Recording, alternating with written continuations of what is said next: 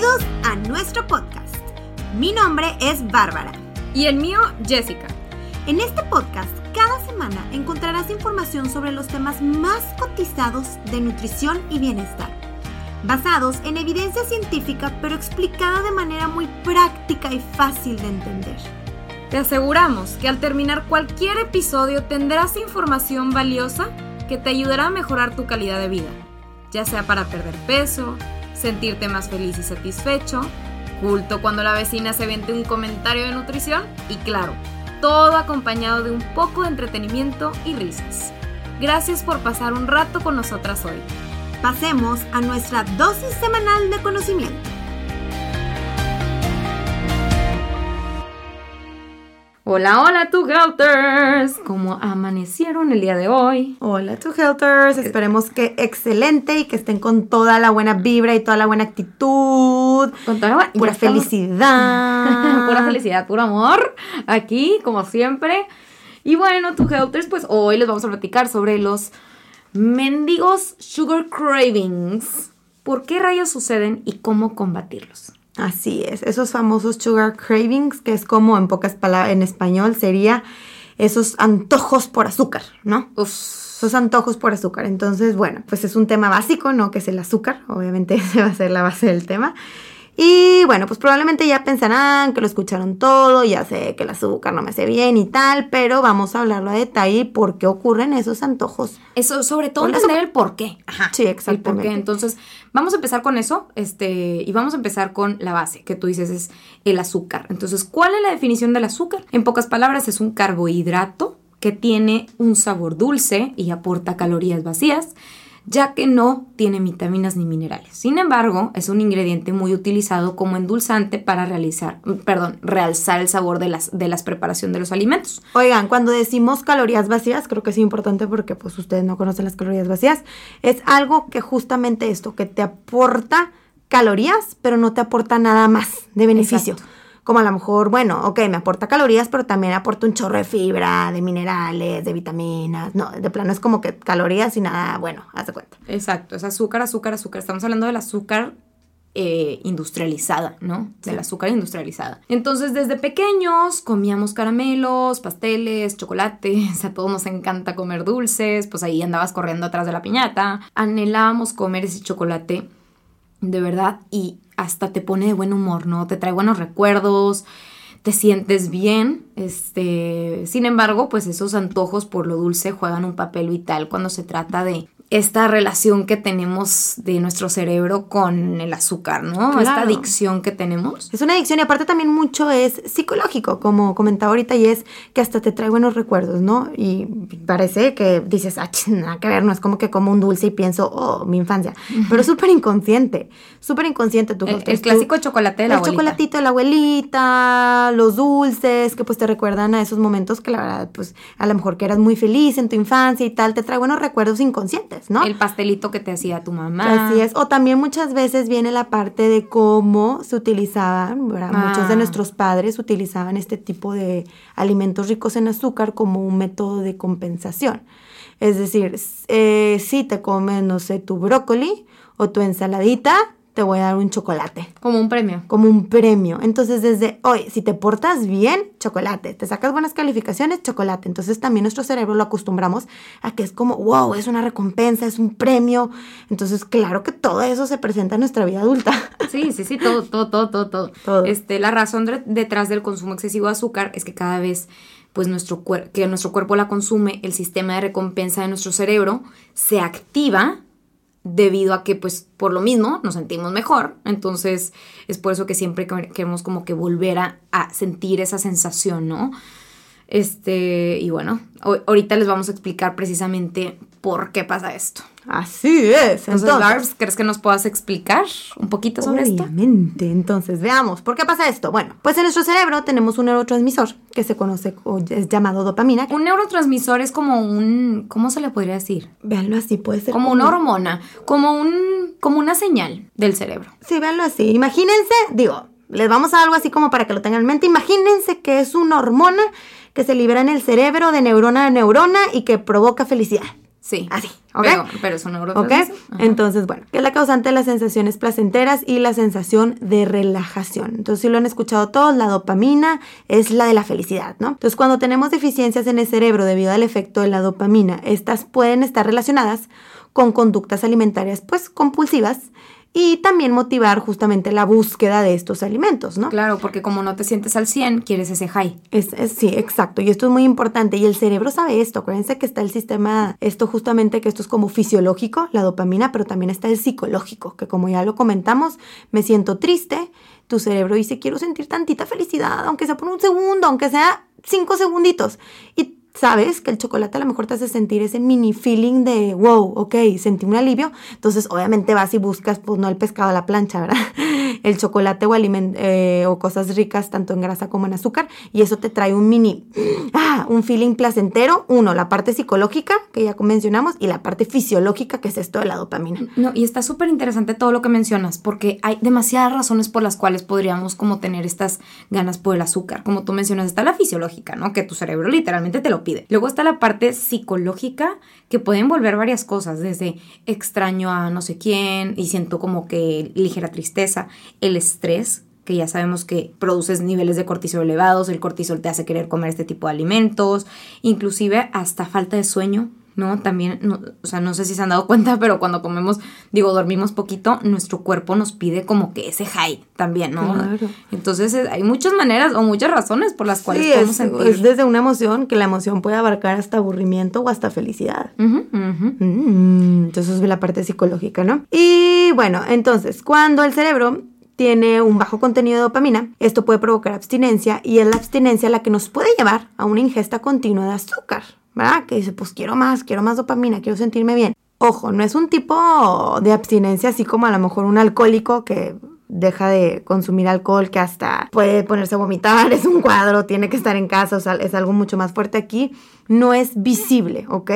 No, no se notan así los signos de abstinencia que te puedan inclusive poner en peligro o que inclusive te tengan que hospitalizar, no pero es como esa falta, entonces el cerebro siente esa mini abstinencia y pues es cuando pues simplemente ¿qué hace? Pues despierta esa parte de pues busca azúcar. Entonces, investigaciones, diversas investigaciones indican que la falta de dopamina en el cerebro durante los periodos entre consumo de azúcar conduce a síntomas similares al trastorno por déficit de atención con hiperactividad, el TDAH, como es la distracción o a lo mejor ahí disminuye tu rendimiento, te sientes extraño, entonces pues tu cerebro te pide esa azúcarcita, ¿no? Y bueno, pues claro, por lo mismo, el consumo de azúcar puede implicar respuestas similares al consumo de drogas. Sí. Van a decir, qué drásticas, como que el consumo de drogas, o sea, azúcar, drogas es muy diferente. La obesidad, el TDAH, que ya lo comentamos, y la adicción a las drogas como la cocaína y la heroína comparten la misma regulación negativa de los receptores de dopamina en el cerebro. Sí, está cañón. Entonces esto indica que las tres condiciones tienen el mismo problema, ¿verdad? Que es esta deficiencia de dopamina que el cerebro obviamente quiere buscar una respuesta y pues no sentirse así, ¿no? Entonces, y ya, y está comprobado científicamente, ¿a poco no? Eh, sí, está comprobado científicamente. ¿Te acuerdas del estudio de los este, ratones que estaba muy cañón? Del azúcar. Del azúcar. Pero es azúcar combinada con grasa, por lo general, que eso es lo más interesante. Entonces, durante los periodos sin azúcar, a veces podemos entrar en un estado leve de depresión debido a esta deficiencia de dopamina, que es como ese high que te alivia temporalmente al consumir más azúcar. Y esto nos lleva lamentablemente a un círculo vicioso, ¿no? Entonces tú creerías que, ay, me como las galletas y eso me va a quitar mi problema y me voy a sentir mejor. Sin embargo, esto nada más te, genera más como... Eh, necesidad este, y más dependencia al azúcar. Entonces, bueno, pues esto hace una persona eh, que busca, ¿no? Sentirse satisfecha, relajada, normalmente tiende a irse por, la, por el azúcar por lo mismo, para sentir estas emociones positivas, pero pues como bien sabemos no es algo que sea muy saludable para nuestra salud. Y bueno, pues esto tiene sentido, ¿por qué? Pues porque el azúcar es una fuente rápida y fácil de combustible para el cuerpo. Entonces, cuando nos sentimos como que cansaditos inclusive, este, o no dormí bien, o no me siento al 100, o lo que sea, buscamos esa extra energía. ¿Y dónde la buscamos? Pues obviamente no la buscas en el pepino, ahora la buscas en la galleta, la buscas en los carbohidratos por lo general. Y sobre todo los carbohidratos que contienen grasita, ¿no? Así es. Entonces, si consumes, por ejemplo, a lo mejor azúcar sola, este, no es lo mismo a que si te comes un cheesecake.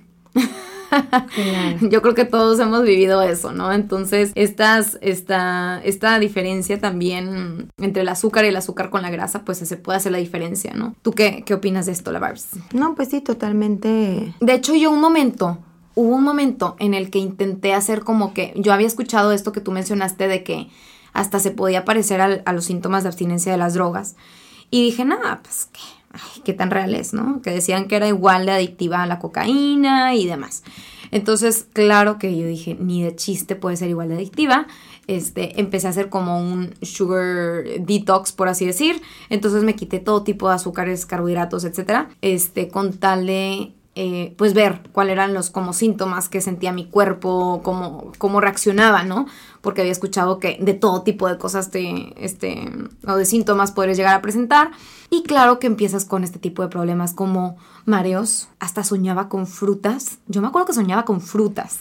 o sea, imagínate la necesidad que tenía mi cuerpo de los carbohidratos como para tener que soñar con frutas. Obviamente, este, me sentía irritada, frustrada y creo que muchas personas que se han puesto a keto lo han, lo han sentido, ¿no? Lo han sentido, han sentido esta necesidad del azúcar al principio, por, sobre todo los primeras, las primeras semanas. Entonces, realmente esto es algo que existe, ¿no? O sea, esta adicción hacia el azúcar, sobre todo, creo que tiene mucho que ver con eh, el incremento de azúcar que hemos venido teniendo cada vez más, ¿no? O sea, cada vez consumimos más azúcar en general. Las porciones de azúcar cada vez han ido incrementando más. De hecho, creo que en Estados Unidos una persona promedio puede llegar a consumir hasta 22 cucharaditas de azúcar diarias. Entonces, pues cada vez tenemos esta necesidad más grande hacia el azúcar y la verdad es que es, es prácticamente, es, te sientes súper adicto, ¿no? O sea, yo cuando lo empecé a experimentar sí me di cuenta y dije, wow, o sea, sí es una adicción y sí existe y no es cualquier cosa, ¿no? Y me di cuenta que estaba compensando esta adicción al azúcar eh, tratando de comer más carbohidrato en general. Este, entonces empecé a comer, empecé a comer más pasta, empecé a comer más uh, otras cosas más adelante porque pues sí sentía que este, esta necesidad. El cuerpo lo pide. Obviamente poco a poco sí eh, se puede ir quitando. Este, y sí lo experimenté y sí lo noté. Mis papilas gustativas fueron cambiando, entonces es algo positivo. Sin embargo, este sí, sí se siente muy, muy denso, ¿no? El, el, cambio ahí. Está muy, muy cañón. Y justamente lo que decías ya es que hiciste la prueba como que, ay, como que es más adictivo cocaína y que los mismos receptores y tal. Quiero hablar un poquito más de esto sobre este estudio. Entonces, ¿qué es más adictivo, el azúcar o la cocaína? Entonces, como ya dijimos, cualquiera podría pensar que la cocaína, ¿no? Pues hasta es ilegal. el azúcar pues lo puedes consumir a diario y lo tenemos acceso a ella por doquier. Entonces, se van a sorprender porque justamente se realizó este estudio en la Universidad de Bordeaux en donde se midió la reacción de varias ratas hacia la cocaína o el azúcar. Entonces, a una se les inyectó cocaína por la vena y a las otras se les dio 20 segundos para tomar agua con azúcar y luego viceversa. Después, esto es lo interesante, se les dio a escoger libremente entre las dos, como que, a ver, ratita, elige o cocaína o el agua con azúcar, ¿no? Sorprendentemente, pero sorprendentemente, 94% de las ratas eligió el agua con azúcar. Inclusive las ratas siguieron escogiendo el agua con azúcar a pesar de que los investigadores aumentaban decían, ay, ¿cómo? Esto no es posible. Aumentaban la dosis de cocaína y las ratas se seguían yendo por, por el agua con el azúcar. Entonces, bueno, al comparar los cerebros de los adictos a la cocaína y los adictos al azúcar, se observó que ambos respondían ante el estímulo de ambos.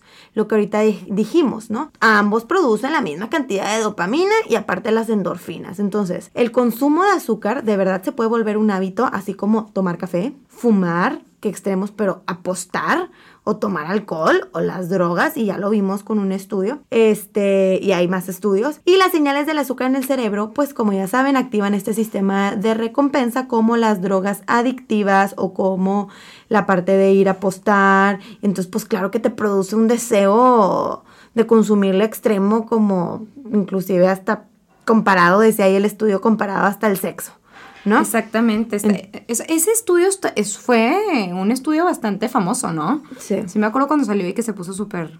Sí. Que estuvo súper interesante porque dijeron, ¿cómo que es igual que la cocaína? Claro. Así es. Y, y, bueno, también como ahorita tú decías, Jess, que ha ido cambiando ahí el consumo de azúcar a lo largo de los años.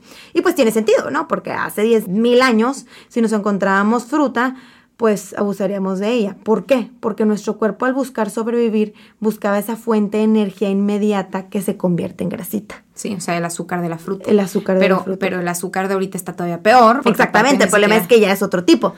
Y ni siquiera te aportan ningún nutrientes. Y de hecho aquí, este, algo súper interesante, ya me has metido, es que al igual que las drogas, el azúcar aumenta, como tú mencionabas, la liberación de, dopamina en una parte de tu cerebro que se le llama nucleus eh, accumbens. Y a largo plazo, si nosotros continuamos con este consumo de azúcar, este, el consumo regular puede llegar a cambiar inclusive esta, algunos genes, o sea, la expresión de algunos genes que tienes y la disponibilidad de ciertos receptores que tú tienes en tu cerebro. Entonces, por ejemplo, imagínense que los receptores son como este, canastas de básquet que tienes en el cerebro, ¿no? Y, y la dopamina es la pelota. Entonces, llega un punto en el que hay tantas pelotas ¿sí? Que el cerebro dice, no, ya me harté tantas pelotas y empieza a, empiezan a ver menos como canastas, ¿no? Entonces, está toda esta dopamina y el, como el cerebro se vuelve como insensible a la dopamina, este, por lo cual llega, o sea, llega a ser un problema porque eventualmente ya no sentimos este rush que sentíamos antes, ¿no? Entonces, cada vez el cuerpo necesita más y más y más. No sé si se han dado cuenta de esto, que antes a lo mejor les hacía una galleta, dos galletas, ahora se tienen que comer cuatro, ahora se tienen que comer cinco. Y así va a ser hasta que le pongamos un alto. Sí, no, y hace 100 años, por ejemplo, las personas llegaban a consumir máximo un kilo de azúcar al año. Ahora podemos llegar a consumir hasta 46 kilos de azúcar al año. Y es que el problema es, la verdad, la verdad, es que bueno, ok, también tenemos que tenernos autocompasión en el aspecto de que sí, el humano es a final de cuentas un ser vivo que está buscando sobrevivir y todo, lo, o sea, el azúcar tiene que ver, o sea, este, esta adicción al azúcar tiene mucho que ver con nuestros, nuestras necesidades de supervivencia, ¿no? Entonces, a final de cuentas, tu cuerpo lo que está buscando son esas calorías, pero ¿por qué las está buscando? Pues porque quiere sobrevivir, ¿no? De cierta manera.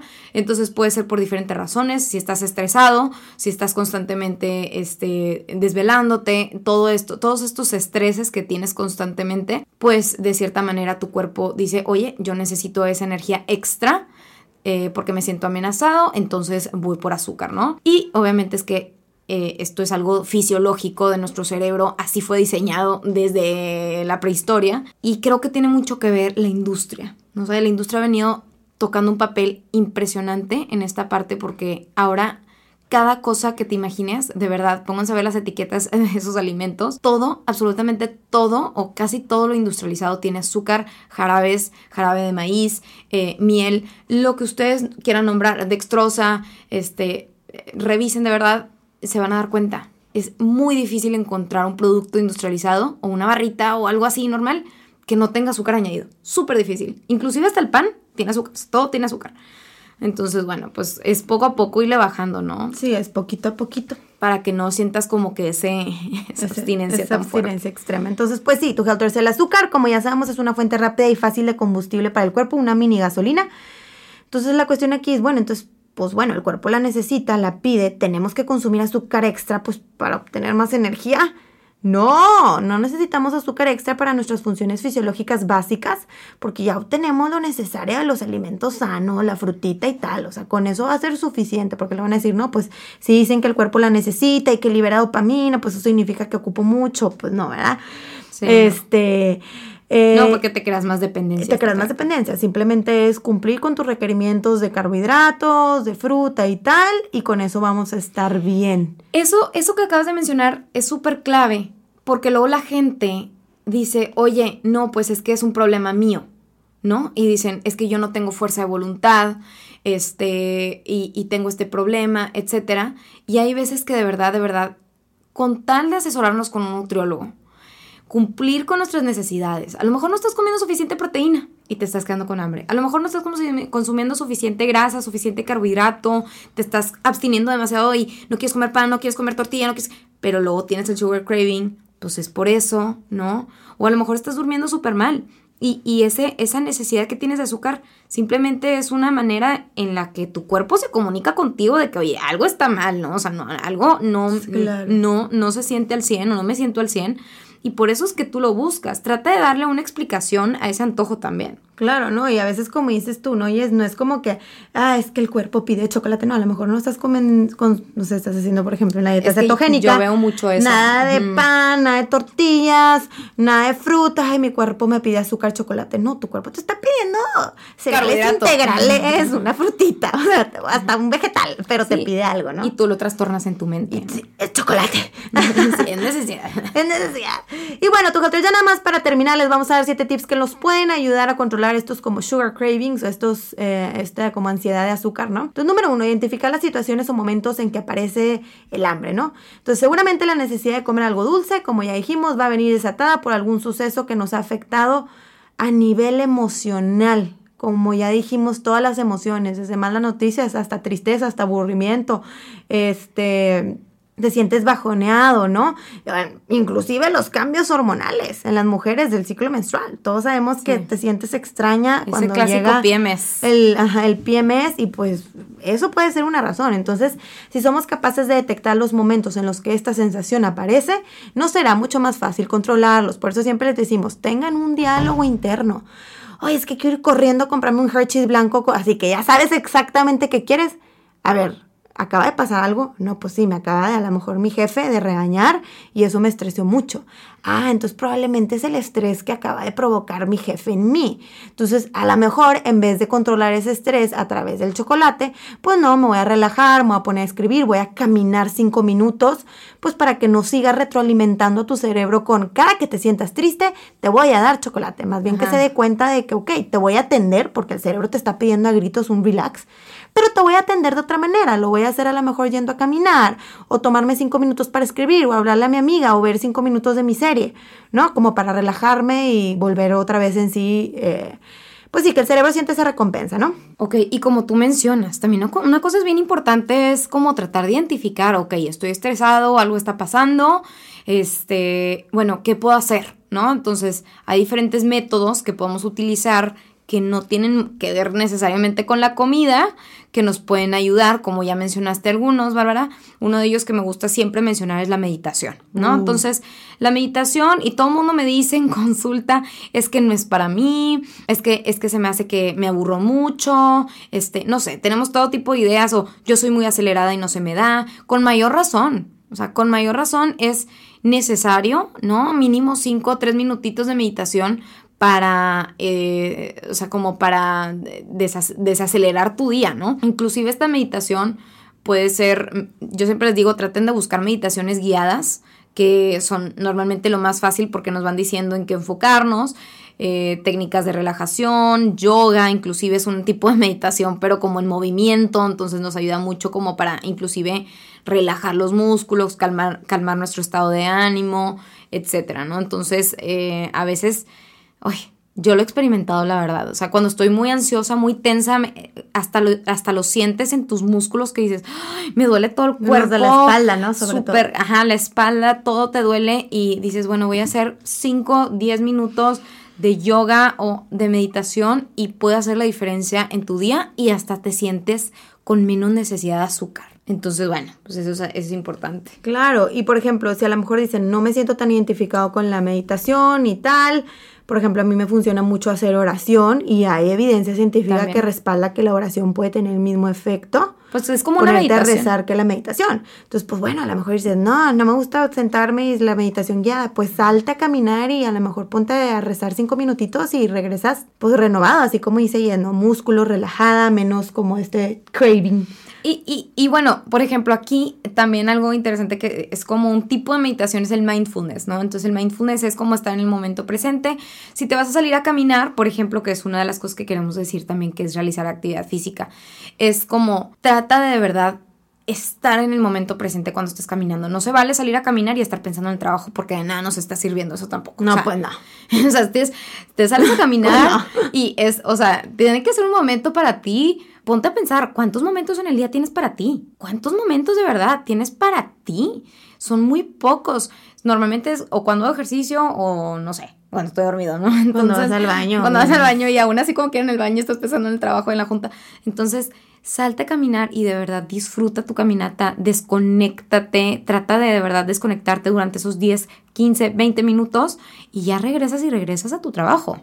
Sí, ¿no? 100%. También muy importante dormir lo suficiente, ¿no? Yes, creo que es relevantísimo. Siempre que no duermen bien, ¿verdad? Ahí andan con el sugar craving. Claro, 100%, está comprobado. Y yo también.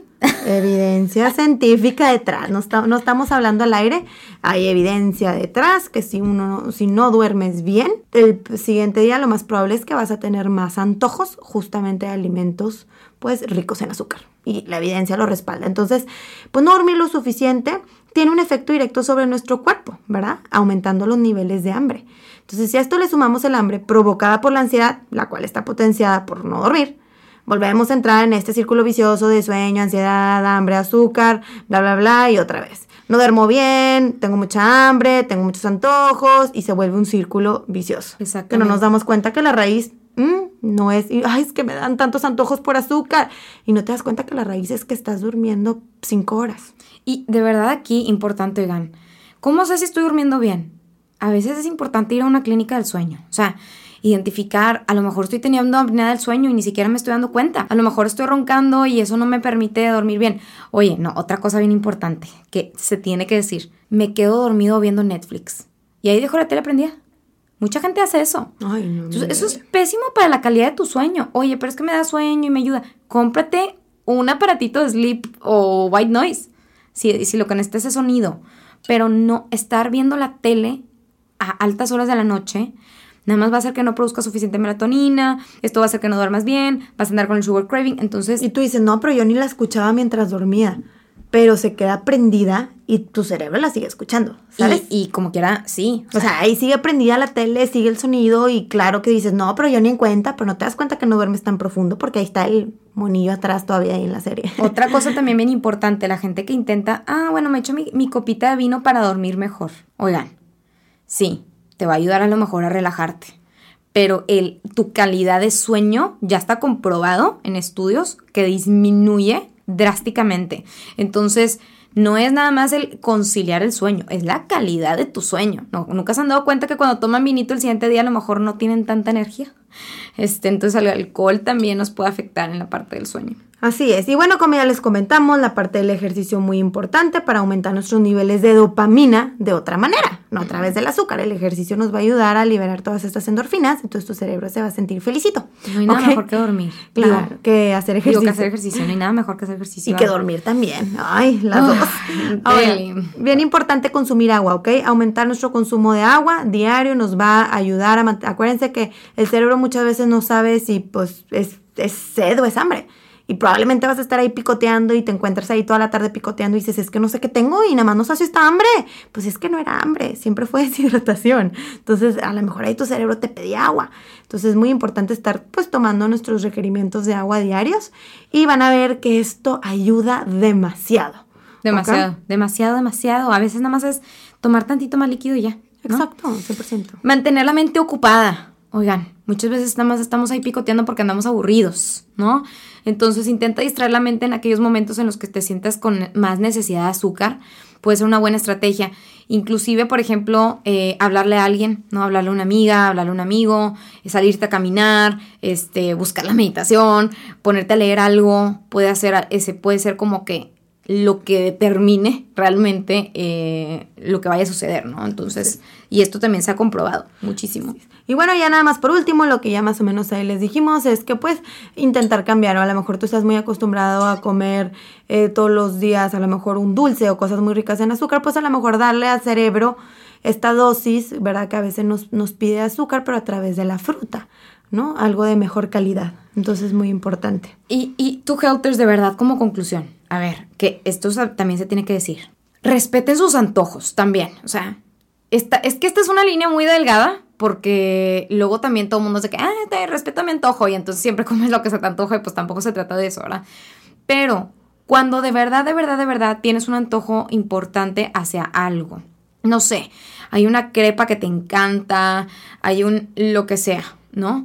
Este, tu mamá hizo tu pastel favorito que hace una vez cada mil años y pues lo hizo y ahí está y, y, tú dices, no, pero las two helters me dijeron que no, que me fuera por la fruta, entonces ahí te das por la fruta.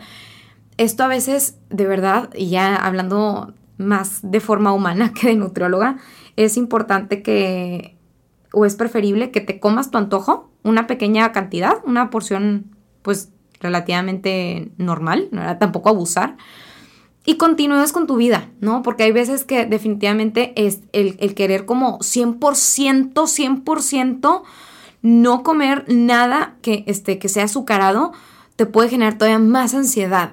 Entonces, pero a lo mejor si tú comes ese pedacito de pastel, te puedes aguantar otras dos semanas sin problema porque cubriste con esa necesidad. Entonces, también acuérdense, la dosis es el veneno. Cada cuando lo hago. Claro, aquí hablamos de las personas que todos los días sus snack de media tarde son unas príncipe y unas emperador. O sea, bueno, pues empieza pues cambiando por frutita, ¿verdad? Pero por ejemplo, yo ayer me comí mi postre, uno de mis postres favoritos, ay, no sé cómo se llaman, pero unas galletas, o sea, es, disfruta. Y antier me comí tantito mostachón. O sea, es, es escuchar al cuerpo, darnos nuestros antojos sin necesidad de caer en el sobrecomer o en el atraco. Y sabemos que esto puede ser difícil y por eso es importante asesorarse siempre con un nutriólogo. Porque a veces nos podemos ir o al, o sea, al extremo de no comer absolutamente nada o al extremo de, bueno, entonces escucha mi cuerpo 100%, ¿verdad? Así es. Entonces, asesórense, de verdad nunca está de más. Este, y bueno, esperemos que les haya gustado este episodio. Yo creo que a todo mundo nos viene bien. Claro. Escucharlo, agarrar un poquito de tips. Si sienten que le puede ayudar a alguien, de verdad no duden en compartirlo. Y bueno, como siempre, estamos encantadas de que nos escuchen. Eh, esperemos hayan aprendido algo y les haya gustado este episodio. Y nos vemos la próxima semana. Y tu Helters, compártanos, los queremos.